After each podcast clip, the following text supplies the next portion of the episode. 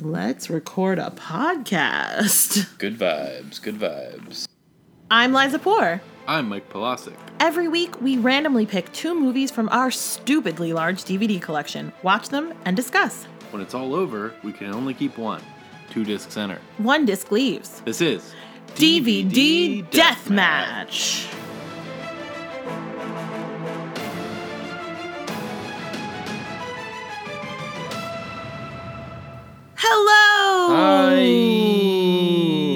Welcome to the pod.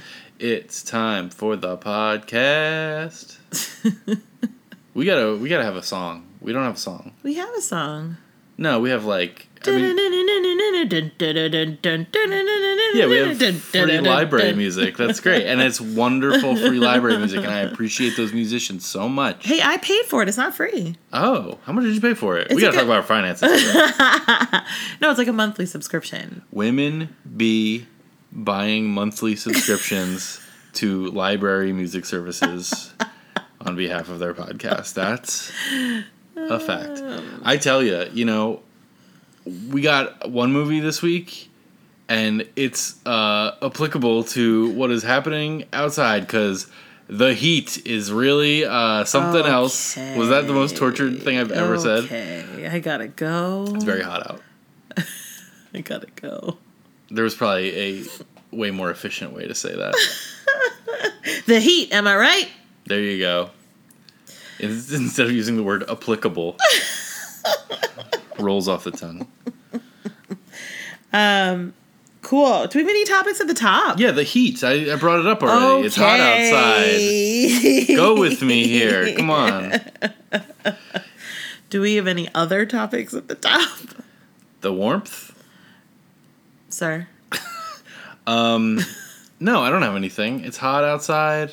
It's summer, baby. It's summer, baby. It's um, it's uh, the last day of Emmys voting. So if you're a Television Academy member, Hey. by the time you're hearing this, you can no longer affect any change. But um, But I hope you I hope made you- the right choice. I hope you made the right choice. I won't. I'm not gonna say what you should have voted for, but maybe if you uh, voted for the show that I work on, that'd be great. um, I know we have a lot of Television Academy members, and I appreciate that. Yeah. What else is going on in the world? Nothing. Great. Absolutely nothing. Nothing's happening. No topics at the top then. No. None.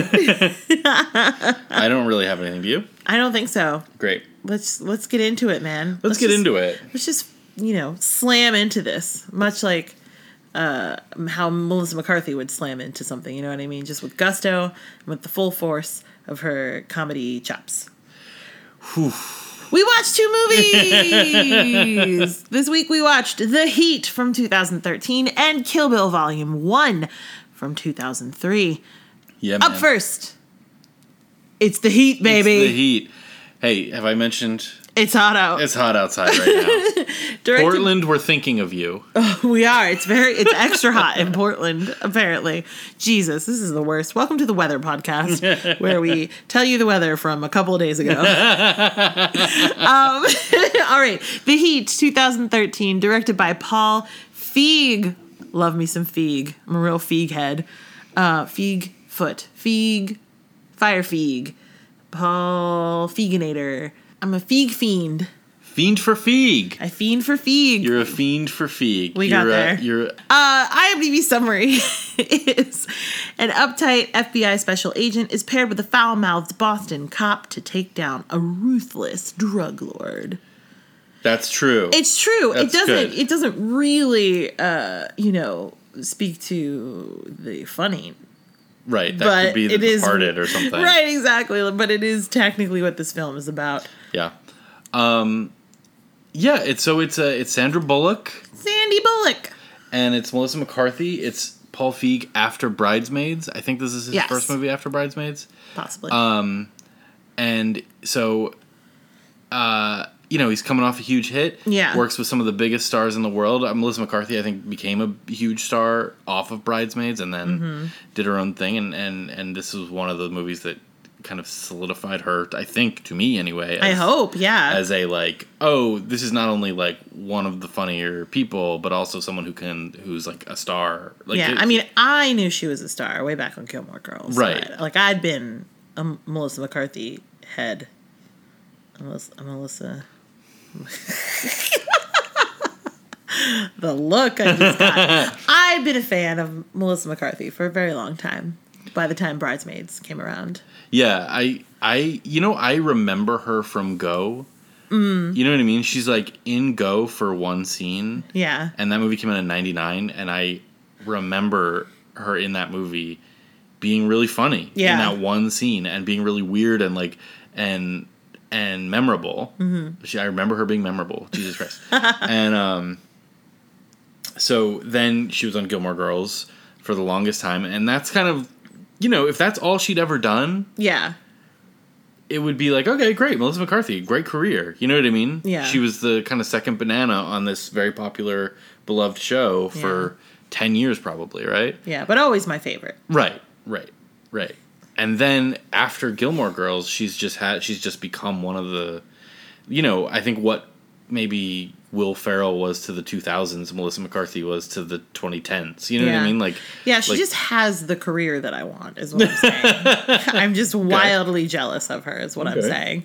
Um, but yeah, so who else is in this? Anyone? There's other people in this movie. we said Sandra Bullock. We did. Um, uh, Tony Hale is in it. Tony Hale is Um, in it. Damien Bashir, Bashir, Bashir, I think, who plays the um, FBI uh, head of head guy who's like moving jobs or whatever. Yeah, yeah, Um, yeah, yeah, yeah. Why can't I think of his name? Uh, he's married to Cobie Smulders. Cobie Smulders. Oh, Taran Killam. Taran Killam. Taran Killam. It rolls off the tongue. Taran Killam and Cobie Smulders.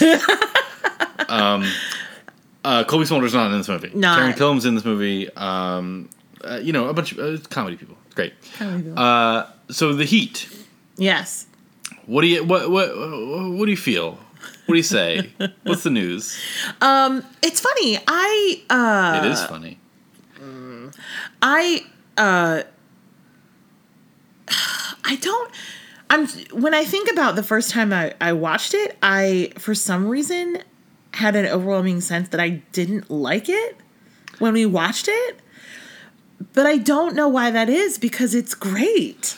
I have the same thing. I feel like almost every time I watch it, I have a fully different experience of this movie. I feel like the first time we saw it, I was like underwhelmed, and then I feel, feel I think that we went back to it and I loved it, mm-hmm. and I think that since then I've really liked it a lot. Yeah.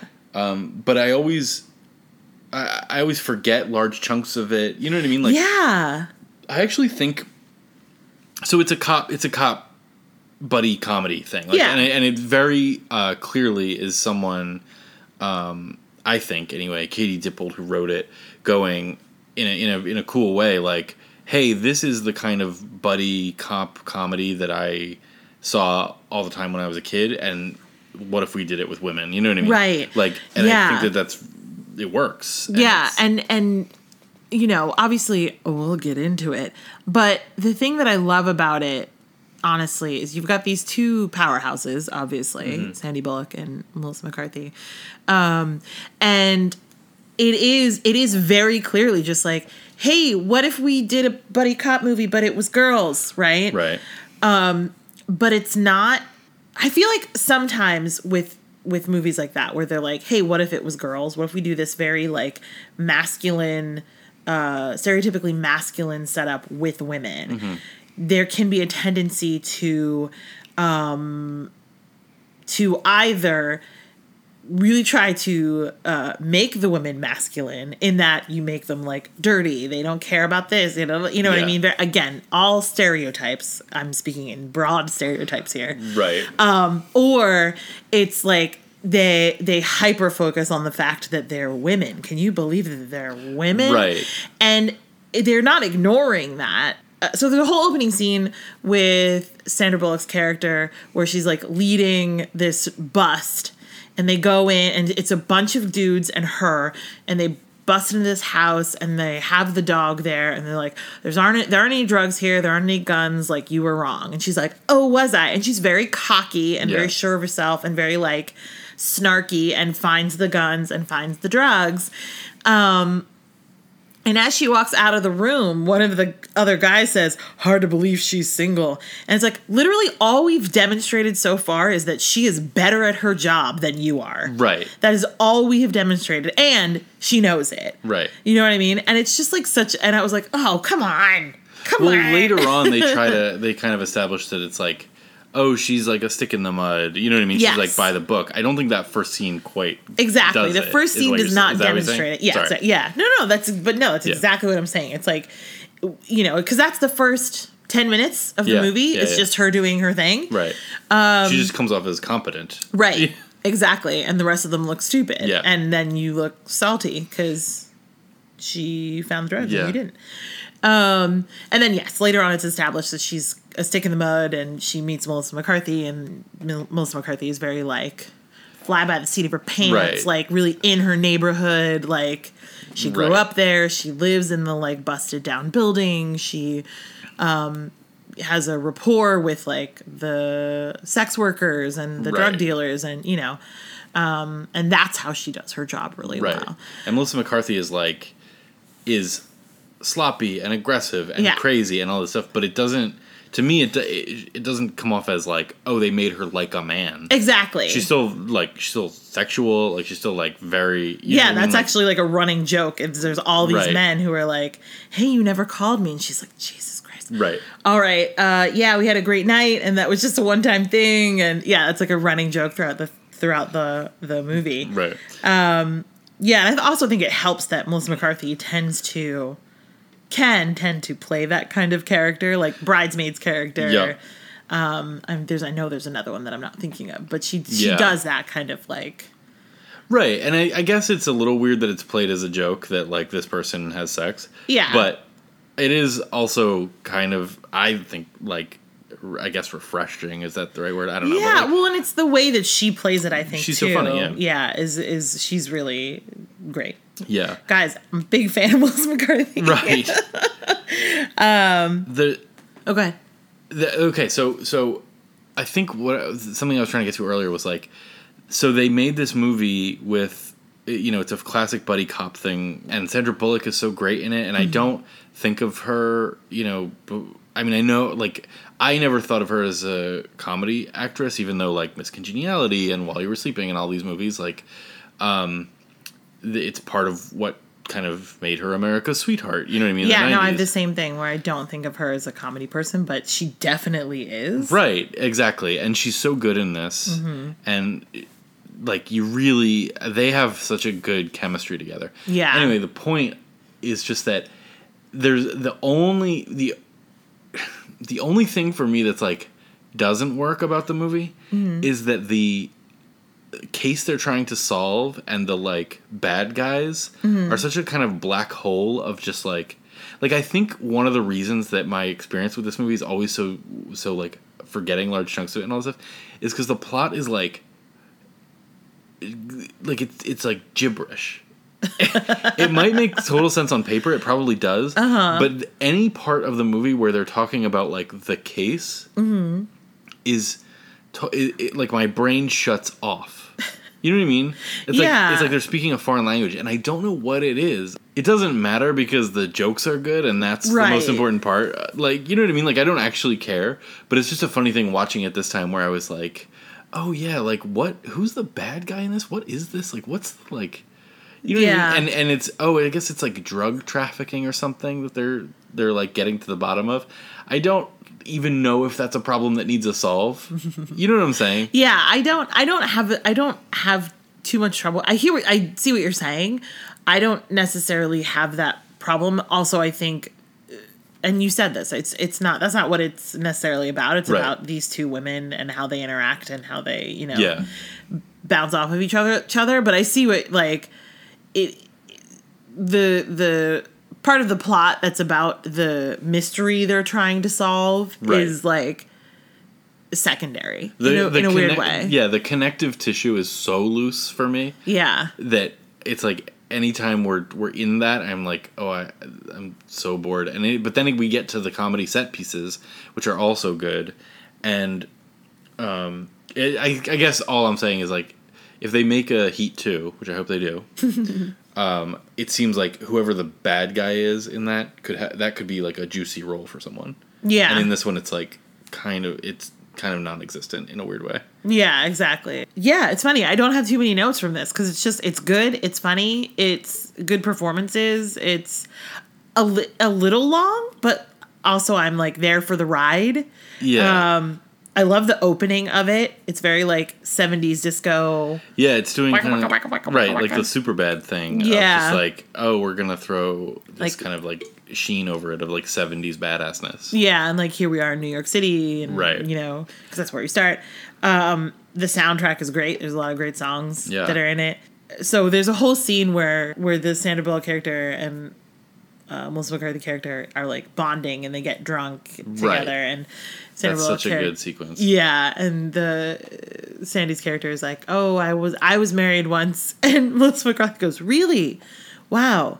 Was he a hearing man? and you like lost it, lost it, like crying, laughing. It's really good. It's really good. and then we found out later because y'all,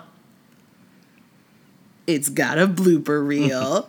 It's got a blooper reel that's like 30 minutes long. Yeah. It's incredible as you would expect. It's just like so amazing. But that line is like um, a joke, like an offhand improvised joke that Melissa McCarthy made. yeah. But like the first time she made it, she like fucked it up or something. Yeah. And then she's like, it's not even worth it. Yeah. Yeah. But she- yeah. it made you cry laugh. So It really did. She had such. She has so many good lines in this. There's, I mean, there's, it's that. It, we just saw this in This Is Forty. Is like, is that thing? Is like, oh, obviously Melissa McCarthy is one is one of those people where you could turn on the camera and they will uh, go for it. Yeah. You know what I mean? And like riff and riff and riff and riff and I don't know. I think she's like a groundlings person or Yeah, I does think some kind of like sketch improv Yeah. training that's just like I will go until you tell me to shut the fuck up yeah.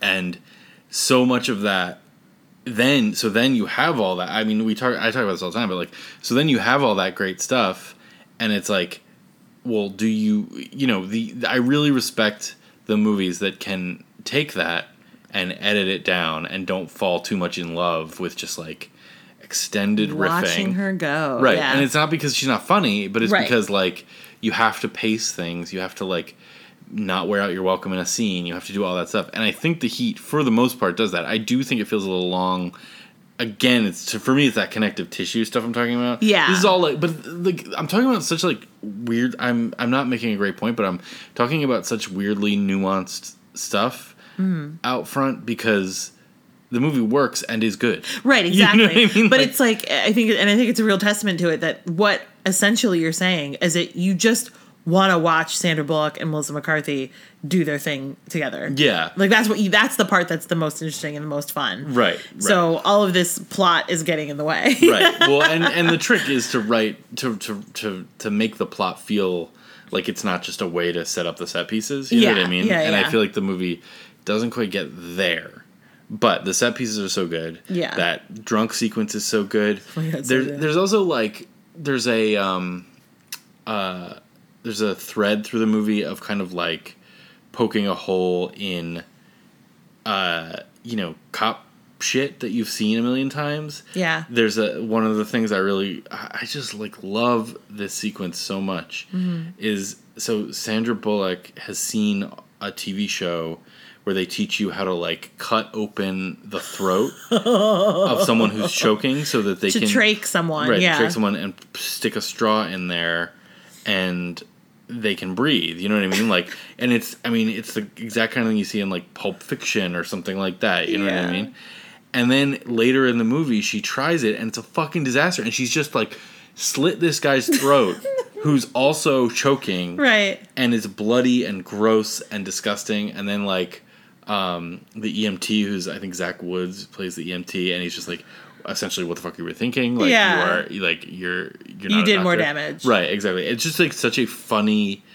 Uh, poking holes in like the badassness of cop movies. Yeah. that stuff all wor- works really well and is so funny. Yeah. Related to that is the uh, part where they're trying to they're gonna drop that guy from the Balcony. from the balcony. They like try to intimidate a guy and hold him upside down from a balcony, and then they realize once they have him there that they can't get him back. Like they're Yeah. not they they don't have the upper arm strength or whatever to get him to lift him back up, and they end up dropping him. Now, look, should we talk about the propaganda of it all?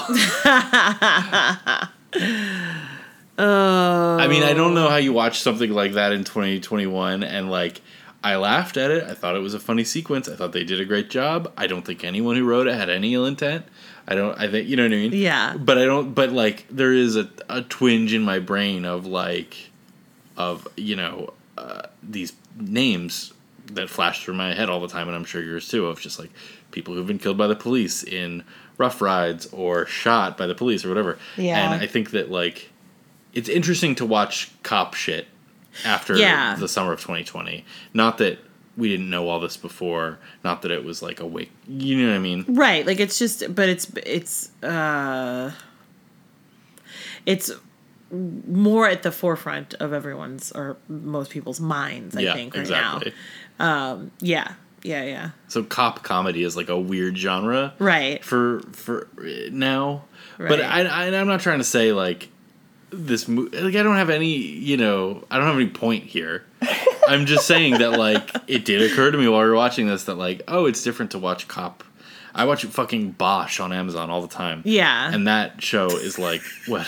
Sweet Amazon call out. Well, I mean, the reason I say that is because I who's like like you know, I'm, I'm sure a lot of people watch Bosch, but like yeah. I'm sure a lot of people don't. you know what I'm saying? Like people So are in case you want some Bosch content, Well, it's like- Amazon is where you'll find it. well, it's like if I say, you know, I just feel like I'm saying like Bosch, and like half the people are like, that's a show. um, I, you know, I, I'm not saying like I'm boycotting all cop content or whatever. Right. I'm just saying it occurred to me. You wa- yeah, you watch it with a different eye. a slightly different now. lens. Yeah, Exactly. yeah, yeah. Lens is better than eye. I wasn't punching up. I was just saying. I oh my god. Great jokes in this movie. Yeah. Great jokes. There's a joke. The guy who played Biff in the Back to the Future movies, whose name I I can't remember, but he's a really funny actor. Yeah. Um, is like the is Melissa McCarthy's chief. Yeah. And there's just this really I, I don't mean to like just ruin these jokes. Like you can skip ahead if you don't want to hear all the jokes that are good. but there's just a very funny sequence where he and he's like talks about the toll that this job is taken on him and he says, he screams, I am 43 years old. Yeah. And he just does not look 43 years old. Yeah. Oh, what is this podcast where I Oh, I just explain jokes from a movie? There's also an, a tossed off line where Melissa McCarthy, after she's first introduced, she like walks into the station Uh-huh. and all the cops are like standing and laughing, and she's like, she goes like, "Oh yeah, real fun comedy party you're having here," and it's like really got me. the words comedy party. Comedy party. Yeah, and uh, guys, I cannot emphasize the the blooper reel enough. It is so good. It's so good. It's so funny.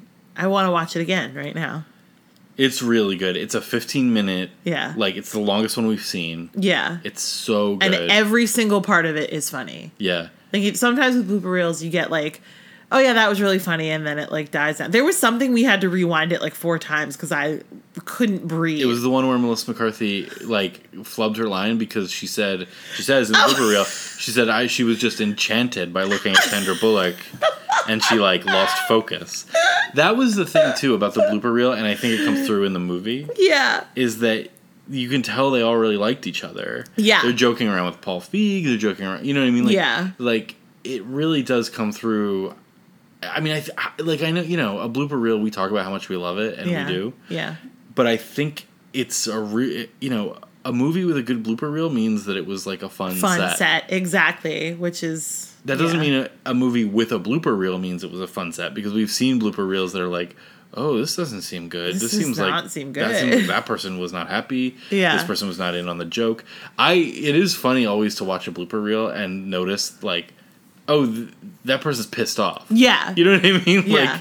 Like, like that, it's often the person who keeps fucking up their line yeah, and they're pissed off at themselves or they're just like or the person acting opposite them is makes a joke that is not generous to them you know what i mean like um, yeah. I mean, if you're looking for uh, an example of a near perfect blooper reel, uh, uh, blooper reel for the Heat, man. Can't reco enough. Can't reco enough. I want to say before What do you we move say? on. What do you want to say? I feel like maybe in my talking about how the case in this movie that they're solving is nothing. Uh Uh-huh. I came off as a little down on the heat. I'm not down on the heat. I like it. up with the Heat. Up with the heat. I really like this movie a lot. Yeah. And I, I look, I, I, I want to correct the record a little bit. Correct the record. I don't. I feel that- like I came off as a little down on the heat. anyway, I don't have a lot of notes on this either. I feel like we've just that's why I also uh, was talking in a circle the entire time. I know because we, you know, I, I don't want to. I, as you said, I don't want to ruin all of the jokes. Um, but I do just want to like tell you all the jokes because they're so good. So They really are. go watch the Heat. It's great. Is it available? To rent or buy, but that's about it. Okay, well that works. It does. you know what it does.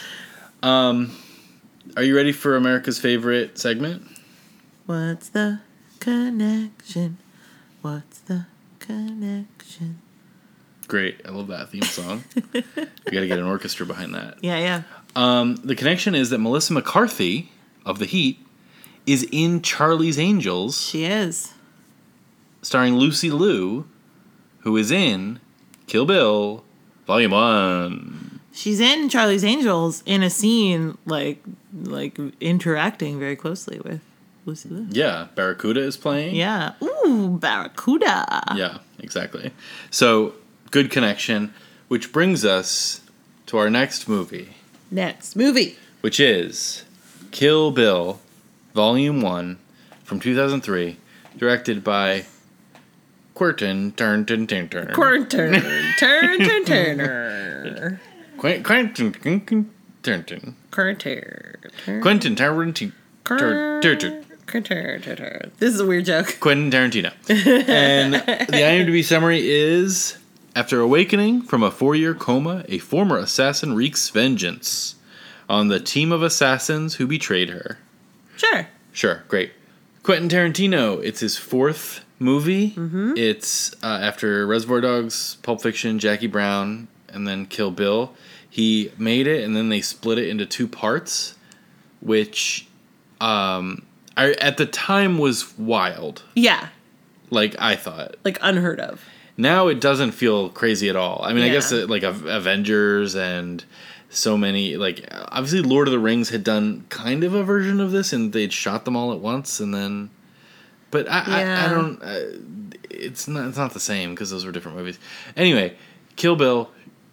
He put his cut together, and they were like, uh, "No, it's two movies." So they released. They released them a year apart, Yeah. um and so this is volume one, This is the first part. the first part. They released it first. Yeah. One of two. Um, and it stars Uma Thurman as the bride. Yeah. And it's it jumps around in time, but the story is that she wakes up after four years in a coma after she was getting uh, after this team of assassins who she had worked with Yeah. uh, show up at her wedding and kill everyone. Bill, the leader of the of this group, shoots her in the head, um, but doesn't kill her. Right. She survives. She wakes up four years later in the hospital, and it's time to wreak vengeance. And she goes It's time to kill Bill. kill Bill, will. but she has the notebook with all their names. Yeah. and she crosses in this movie. She it's who she goes after Vivica Fox. Yeah. uh, Lucy Liu. Mm-hmm. Is that it in this movie from her list? Yeah, that's it. It's Because the then there's all this stuff of her waking up in the hospital. She's been abused in the hospital by the orderlies, and she uh, and she kills them, and she kills, and it's so the movies. It's a Quentin Tarantino movie, so it's so it's uh, the whole thing is an homage to like his favorite things, which is uh, grindhouse movies, samurai movies, spaghetti westerns, like all that stuff And feet. and feet. so many feet. That is a fact about Quentin Tarantino that I wish I could unknow. Right. Well, also, like, I think I asked you, I was like, did, has he confirmed that he has a foot fetish or is it just speculation? Uh, based on everything in his movie. right, exactly. Because I I think even at the time, like when I saw Kill Bill, that is not a fact that I knew, um, and it's only it's only something that I like looked out for with his most recent Uh huh. Uh Once Upon a Time in Hollywood. Mm-hmm. I was like, oh yeah, there's a lot a lot of feet. Do you know what I mean? Yeah. Um, the first thing I found when I googled it was the just that the just the the sub headline. Uh, well, the headline is "What is up with Quentin Tarantino and feet," and the sub headline, you know, in the body of the piece is like, "Tarantino has a foot fetish and is not shy about it." well, there you go. so great. um, but it is a thing that I don't think I had noticed, um, you know, which is my own fault. But uh, I had not noticed, and then now knowing it, it's All you see. yeah, in this movie especially. Yeah. It's just like crazy. yeah, yeah. Anyway, so that's the movie. I mean, the thing with Quentin Tarantino is all his, his movies um, are, you know, taking all of his influences, wearing them on his sleeve, on their sleeves, and then kind of, uh, you know, making a throwing them all in a bucket, making like a pastiche kind of thing, And just cranking it up to eleven. cranking it up to 11 Yeah. and it's like the question with all of them is does it become more than the sum of its parts you know what i mean Yeah, I think that's and that's the thing that I have with all of his films. I'm like, is this offensive or is it an homage? And I think it it dances on the line. This Yeah. is fun fun IMDb trivia fact. This is I think it's at his only movie where that doesn't use the N word wow yeah that's true So there's that. it's true um but yeah, it's it's it's tough. He's such a weird one for me because I there's a there's a part of it where it's like I respect you, man. I Yeah. respect you. Anyone who's gonna go, you know, all out balls to the walls, I'm like, yes, Yeah. do it. Um, and there's something very unapologetic about all of his films. yeah Um, and I respect that and I like that. But as I said, every every time I'm watching, it, I'm just like, is this offensive? is this offensive? I don't know. Like I wrote, I think I wrote, is this fully offensive to women and Japanese people?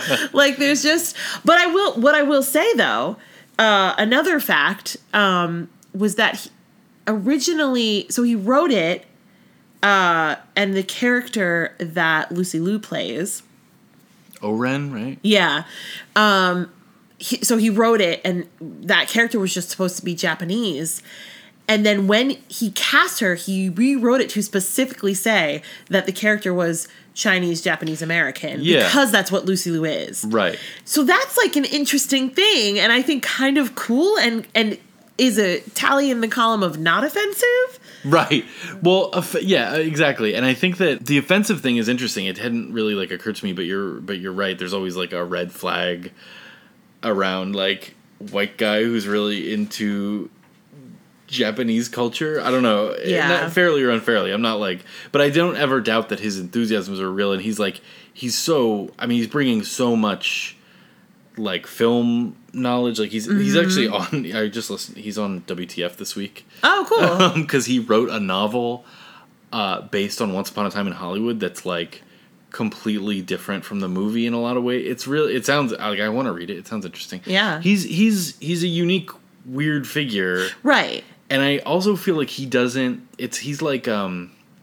he's like the Sopranos or something where the people who are like really into it uh are seem to be talking about like a different thing to me. Like you know I'm so sorry this is like a rant but like people who watched the Sopranos at the time and got really into it uh, some of that fan base is like who's going to get whacked this week? What's you know and it's like well have you watched the show? Like yes there's violence but there's it's also like long stretches of nothing happening and Yeah, that's not and, like, what it's about. meditations on like uh post you know uh, whatever on like uh, you know suburban ennui and all that shit Mm-hmm. um and that's what i think tarantino has a reputation of like hyper violent whatever Yeah. uh that then you watch the movies and there's like oh there's like very long di- long dialogue scenes that's like the thing i associate most with him Mm-hmm. is these extremely long dialogue scenes that like are not efficient in any way it's people saying the same sentiment over and over and over again and i don't mean that as a slam on them. I think it's like an Right. interesting form. All that said, sorry. No. All that said, that thing that he like that people think a Tarantino movie is, this movie kind of is that. yeah yeah well and and and back on the the is this offensive uh thing the, the part where it's like is this offensive to women is for me uh and i think this comes from so i listened to a podcast uh, about buffy the vampire slayer that's really brilliant um and a really lovely dissection of one of my favorite shows um and a point that they brought up that uh, you know, if I was someone else, might have ruined it for me, but it didn't. It just provided a new perspective or whatever. It's just all of this stuff about stuff about Joss Whedon that has come out, uh, you know, recently, and um, about basically he is playing out his gross misogynistic fantasies in Buffy, having her beat up, having her, you know, the things that Xander says to her, like all this other stuff, and just kind of dissecting that. So now, and that's something I, that never occurred to me, honestly. Right. So now when I watch stuff that is made by cis white men, um, that is, you know, the first shot is Uma Thurman on the ground, beat to shit. Yeah. I'm like, ooh, you know what I mean? Yeah, no, it's violence against women. as right as- exactly As, entertainment. Yeah. exactly exactly 100%. so and and again you know i'm still on the fence about it i still watch and enjoy his films but i think there's a lot of that going on and with some of the his other films it's like you know we're not talking about his other films Yeah. right now but just the the stuff with the n word it's like oh is that because are you do you put it in your movie so much because you're mad that you can't say it is that right. what's going the on The N-word thing is crazy. Like, Right. He, you know what I mean? Like, and he, I mean, or are you trying to make an intelligent point i don't know right. I think I know. I think he, like, I, I think, I think he thinks he has a pass. yeah and I think probably, uh, uh, well, I think he, uh, you know, I think he thought for a long time he had a pass. Yeah. Uh, because it's I'm doing the '70s, man, and Yeah. like these are bad people, and like all that stuff, and I get that, but like you know, it's also it gets a little crazy. It truly and does. I mean, in Pulp Fiction, he's the guy saying that word a lot, like he plays that character. Oh So- you know i've never seen pulp fiction I know that. I know Okay. that. Um, I have not seen it in many, many years. Yeah, I, this But- is uh, sorry. Just really quickly, uh, this is my first Tarantino. This is the first Tarantino I ever saw. Yeah, was Kill Bill. Yeah, yeah, yeah. Um, and I have seen Jackie Brown. Have you? Yes, Oh, I didn't know that. yes. I don't remember it. yeah. uh, I think at the time I watched it as a little bit more of a homework assignment, um, and didn't like fully absorb it. Do you know Like what I'm saying? homework for like having a boyfriend who was really into it? Yeah, Or- yeah, yeah, Okay, cool, yeah. cool, cool, cool, cool. Great. Love that. I know you do. Um, really wonderful. Uh, let's go through them and say, have you seen them or not? Okay. And we'll talk about them a little bit. okay. Reservoir Dogs. I think I think I have seen I have seen parts of Reservoir Dogs. Okay. I know I know the premise of it, Yeah. And I feel like I I can picture in my brain a scene in like a warehouse with Steve Buscemi or something. Yeah, like the whole thing almost takes place in a warehouse. so. Great. Okay. So maybe I just like walked in when you were watching it or something. Um, I think I watched it in the past couple of years. I think it holds up pretty well. It's Yeah. like it's also his first, and it's made for very little money, and like Yeah. it takes place mostly in a warehouse. And it's it's like it's you know it's that thing where the the essence of it feels a little pure. You know what I mean? Like Pulp Fiction, haven't No. seen. I haven't seen in a long time. I wonder if it holds up. Jackie Brown, I love. Um, Kill Bill Volume One and Two. yes. Yes. Death Proof. No. I've seen and enjoyed a lot. Uh, Inglourious Basterds. You've seen. yes. Love and Glorious Love Bastards. that movie. Django Unchained, we both Yes. seen. Eh. Hateful Eight, we both seen. Yes. I liked it. I don't think you loved it. Yeah, I liked it. I, it was fine. I, I, mean, love it was, it. Speaking of the N word, that Yeah, like- exactly. I think that was honestly my biggest issue with And Eight. Once Upon a Time in Hollywood. Yes. Which, how do you feel? How do I feel about the Yeah. Once Upon? I really like Once Upon a Time in Hollywood. Our movie going experience was bad. It was bad. I forgot about that. That woman. Oh man. Yeah.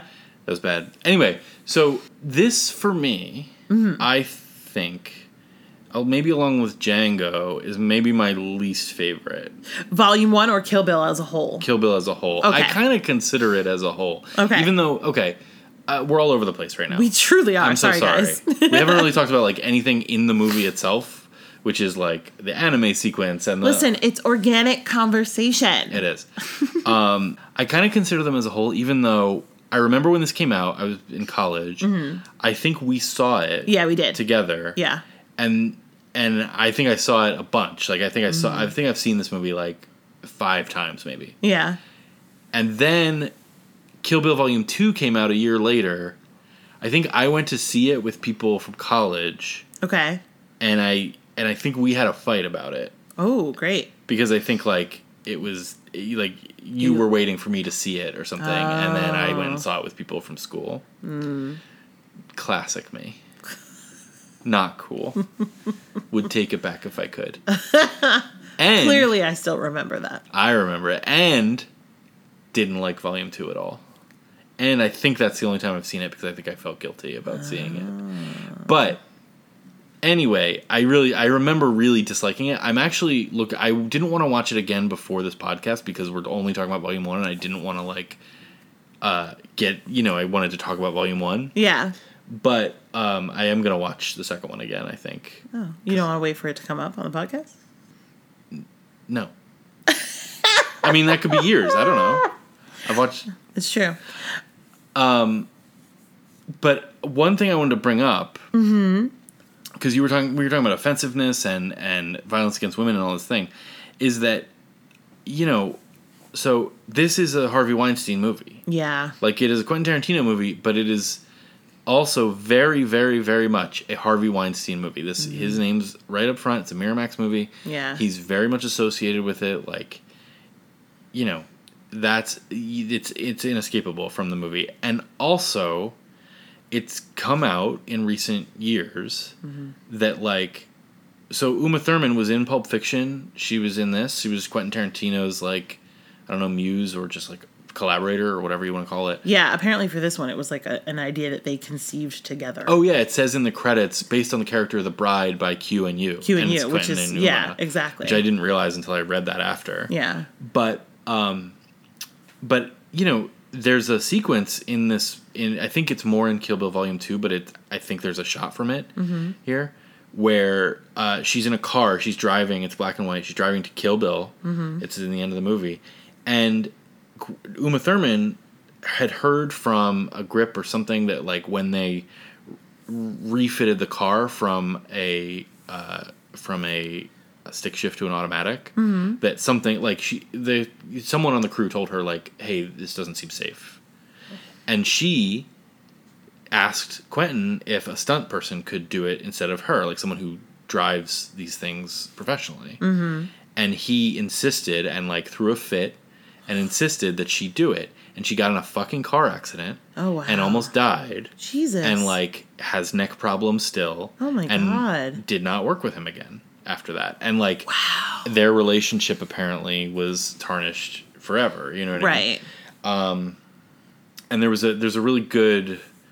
Uh, there was a really good interview with her in the New York Times a couple years ago, and this was all like tied to Me Too and all this stuff and the Harvey Mm-hmm. Weinstein things, and um, and Harvey Weinstein also tried to rape her several times, like that's in that article too, and all this stuff. But and she then she had to fight for years to get the footage of the crash because you know what I mean, and To like prove something. yeah, to prove yeah. that, like legal proceedings and all this stuff, and she had to fight in court for years to get it, and she finally got it, and it's like you can watch it. It's it's. Did bad. you watch it? Yeah, I've seen it. It's bad, Oh my god. Um, but so all that stuff, like, you know, I, I like, I watch plenty of movies that are made by monsters. you know what I mean? Yeah. Like I love, I'll always love Rosemary's Baby. Yeah. Like, and I just watched American Werewolf in London, and that movie is one of my favorites. And that the guy who made it is like essentially a murderer. right. um, and uh, and I've watched plenty of. I love plenty of movies where there's like been the stories of the set are terrible. I mean, what like Stanley Kubrick did to Shelley Duvall on The Shining is like infamous. and Yeah. I will always love The Shining. You know what I mean? Yeah. And it's like, eh, so everyone's, and you know, it may, it's, maybe it's easy for me as a as a cis white guy, straight guy, to say this, but like everyone's metrics for these things are always different yeah. and for but for me, I was watching Kill Bill and I was like, yeah, I don't know, not real. It doesn't really do it for me now. Well, especially this one. I don't think one. this was worth it. Yeah, especially this one. I mean, here's the thing: the the it's it's very stylized. It's very you know, like you said, there's a whole anime sequence that is very cool. It's the best part of the movie for me. Um, Yeah. Um, the fight choreo is delicious. Yeah. Very very specific and stylized. Very cool. Um, very practical. Like yeah. like it's all done for real, which is Yeah. so amazing. Yeah, but this one feels like to me the least um the least passable as not just his fantasies played out on the screen. Oh, a hundred. Like there's even a scene I and because I had the thought and then immediately following my thought was a scene where she is there's something where it's like she's in the bathroom and the camera literally goes through the the stall, the door of the stall to get to her. Mm-hmm. Yeah. And it's just like, oh, that was fully just like, I want to peep in a woman's bathroom. Do you know what I mean? Like it was so Yeah. blatant and Yeah, yeah, yeah. it was insane to me. There was no other reason. There's no reason for you to go through. There's no like plot driven reason for you to go through the door. Right. Um, and it was just like, wow, this is crazy. Um, yeah. So this one feels like the most. You know, you can look at something like Django and be like, well, is he making a comment on blah, blah, blah, blah, blah? Yeah. You know what I mean? And Inglourious Basterds, that's obviously like, what if, you know, the whatever happened Right, and right, right. rewriting history Right. that he likes to do. Um, and those are different things. So you can you can sort of say like, okay, maybe this is about this. Kill Bill is just his fantasies, Yeah, it, it really does feel like gross that. dark fantasies playing out on screen. It does. There's parts that are fun. Yeah, like you said, the di- the the sequ- the sequences are great. Like some of the dialogue is fun. I there's so many parts of the movie that I that I do really love, and Mm-hmm. I and but it's like. I feel I feel like ah I'm good like Yeah. and that you know what's funny is that like oh I'm not gonna watch it I'm not gonna love it anymore because of this dark stuff that's associated with it yeah, I still am always, I really love Once Upon a Time in Hollywood. Yeah. I still really love Inglourious Basterds. Like, it's kind of what you were saying about Joss Whedon. Like, it's like, yeah, you can know all this stuff and still watch and enjoy Buffy. And, like, Yeah. I could, I guess, know all this stuff and still watch and enjoy Kill Bill.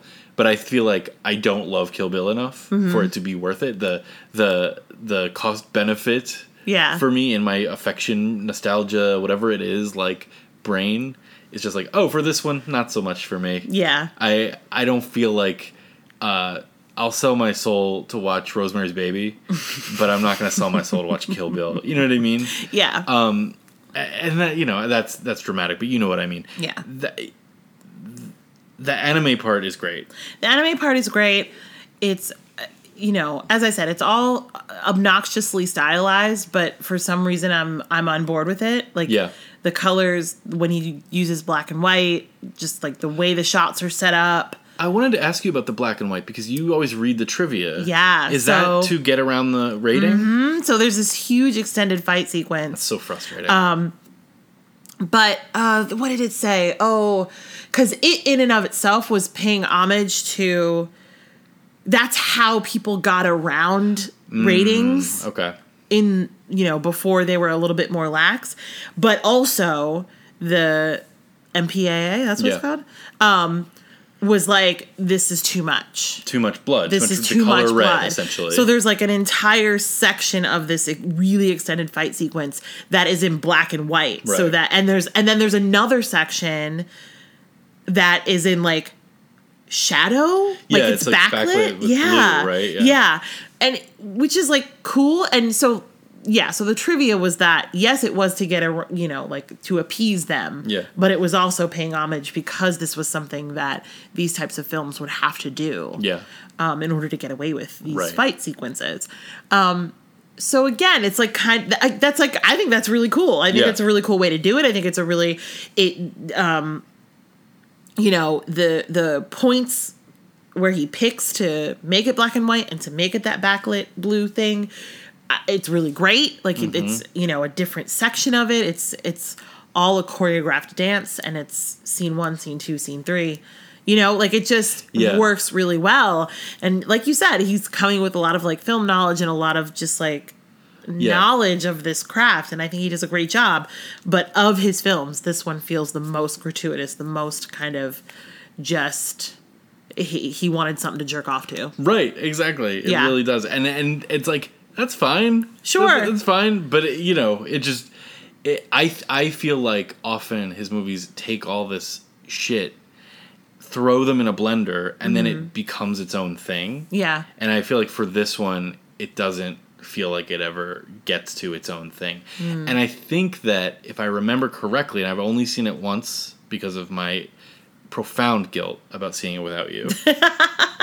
um, but I think that Kill Bill Volume 2 is less like fun, yeah. I think I a- remember that too. is a lot more of a like meditation on revenge and these long dialogue sequences. But I it's like I don't think this movie um maybe if you watch them all back to back or whatever, but like you know, I think they released them as back to back in in other countries or something like that, but but I don't think it quite like uh I don't know. I don't think it becomes its own thing. I think you're I- feel like when I'm watching it I'm only watching like homage and pastiche. yeah, And there's something interesting about I mean there's something interesting about Uma Thurman now kind of looking back on this and thinking and feeling wronged, which she was, Mm-hmm. in a movie about revenge against someone taking advantage of you know what I mean? Yeah. Like, like a movie about a woman taking revenge against an evil man produced by Harvey Weinstein is like it's you know, it's just an insane artifact. I also need to point out that um, the first fight sequence with Viv- Vivica, Viv- Viv- Viv- Viv- V- v- the first fight sequence with Vivica. Why can't I say her name? The first fight sequence with Vivica Fox. very good. Um, her daughter gets off the bus Yeah, and they say and and comes in mid fight to Uma Thurman and Vivica Fox fighting each other, and Uma Thurman says, "How old are you?" and she says, four. now at the time when I saw the movie, didn't notice. Yeah, you that. were like, sure, I was like, sure, yeah, four-year-old. four year old. I don't know. I don't know what the fuck. But as a father of a four year old, of a four year old, of a I current like- four year old. I was like, that girl's like eight. Yeah, What are you talking about? no four year old is just like hopping off the bus right. by themselves. And speaking in the way that that child was speaking, yeah, we have a four year old who's the size of a five year old and was still much smaller than that child. Throw the movie away because of this oversight. True. Is it available? HBO Max, you can HBO watch Max. it. Yeah. Um, I mean, I, I, once again, I think we have a pretty clear We do. decision now, here. Now, one thing we haven't talked about this I did get this as part of a box set. That's why we own it. Is that I bought it for cheap at some point, like on sale, the the Quentin Tarantino Blu-ray box, and it was like Yeah. everything through Django, I think. oh. Um, And uh, but now that box set is incomplete, so it seems like like, like also, you- there's no reason to be precious about it. also I think like- I lost the actual case in a flood because our basement has flooded multiple times. Not so here. many times. Not here. Not here. Knock but In our previous, yeah, knock wood, but in our previous dwellings. Yeah. So I don't think I actually have the case either. Great. So it's kind of like you know what? It's kind of like letting go of uh, material possessions. Never mind. premise of the pod. I guess so. Great. I think I think goodbye to Kill Bill. Yeah. Um. Th- th- thanks. Thanks. I mean, yeah. I don't. I don't know that I hold any like super hardcore ill will in my heart for Kill Bill, but I'm also just like, yeah, you can go. You don't have any ill will for Kill Bill. I don't. I don't think so. Were you just saying it because like ill will for Kill Bill? Yeah. Okay. I get it. Hey, take a pill. Chill, man. Uh, d- d- dill pickles. this podcast sucks. Oh man, this is a goofy episode. A okay. goofy. Um Thank you, Kill Bill, Volume One. Uh see ya. Let's let's Your uh, classic catchphrase. See ya. See ya. let's uh let's go ahead and pick this next matchup. Let's do it. All right. Hey Siri. Hmm? Pick a number between 1 and 1321. A random number between 1 and 1321 is 452. 452 is from 2001 From Hell. Oh, that's the Ripper. Yep. Okay. You know what? I'm excited to watch that because I remember at the time liking it a lot, but also knowing that it was bad. Yeah, yeah, yeah. Like it feels like it feels like uh one of the first movies that like new movies that came out Yeah. that I saw where I was like, I know this is bad. This is not a good film and I love it. Great. I love that. Do you know what I mean? That's the perfect movie. yeah. Yeah. That's great. Oh, I'm excited to see that. Great. Haven't watched it in years. Great. Because you know what? I think it's bad. I agree. All right, let's see what's going up against it. Hey Siri. Hmm? Pick a number between 1 and 1321. A random number between 1 and 1321 is 779. 779 is from 2015 Magic Mike XXL. Oh. Is this our first sequel? Like where we've Like done the follow-up. first one and now we're doing the second one? It might be. I think it might be. Magic Mike XXL came out on my birthday. Hey, oh, and it, and this episode's gonna come out on your birthday. It is going to come out on my birthday. I remember for. it is going to come out on my birthday. Let's do it. I love that. From Hell and Magic Mike XXL. Uh, sins. That's the common thread. Um, the common thread. Okay. Because Magic Mike, lust, obviously. Yeah, yeah, lust and then From murder. hell is uh, uh, wrath. Say Yeah. wrath, Okay, I like this. right? I like this. Yeah. Great. Nailed it. Y'all, thank you so much for, I was about to say watching. Watching. Thank you for watching. Oh, God. We're never gonna end this. No. Y'all, thank you so much for listening, especially if you got this far. We're DVD Deathmatch in all of the places. We got the Insta, we got the Twitter, we got the Gmail, we got the World Wide Web. Uh, make sure you send us in rules if you have any rules. We love rules. Yeah. that Um, would be rules for when we encounter when we can't decide between When two we movies. can't decide. How do we decide. And what can we do to help us decide? Yeah, or as our most recent rule that was implemented, a punishment for not being able to decide. We'll take it too. Also, um, if you haven't and you would like to, please rate us and uh, review us on Please on your various platforms because it helps, uh, you know, bump us up in the old algorithm and uh, I don't like algorithm. and gets other people noticing us, and that would be that would be cool. Um, listen, I hope that you uh, beat the heat and stay cool this summer. All right, guys, beat the heat. beat. the- Unlike Kill Bill Volume One, Right. which did not beat the did heat. Did not beat the heat. Wow, it all comes together. All right, come back next week and see who survives DVD DVD Deathmatch.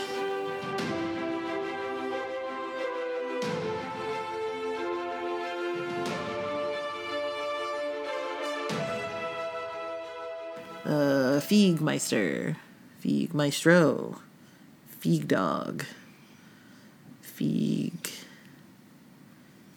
Girl. Sorry, I thought something would come to me. Hold on. Don't put that in the podcast. Oh no. oh, sorry, my it stopped for a second because Nothing it- rhymes with feed. it detected feedback. Feedback. Mm. Feed bag. Like feed bag. oh, okay. A feig of their own. Fe- feed of their own. We gotta stop. Yeah, Uh, we, we got to cut off. feed of extraordinary gentlemen. Feig of extraordinary John. Yeah, yeah, yeah. yeah. Okay.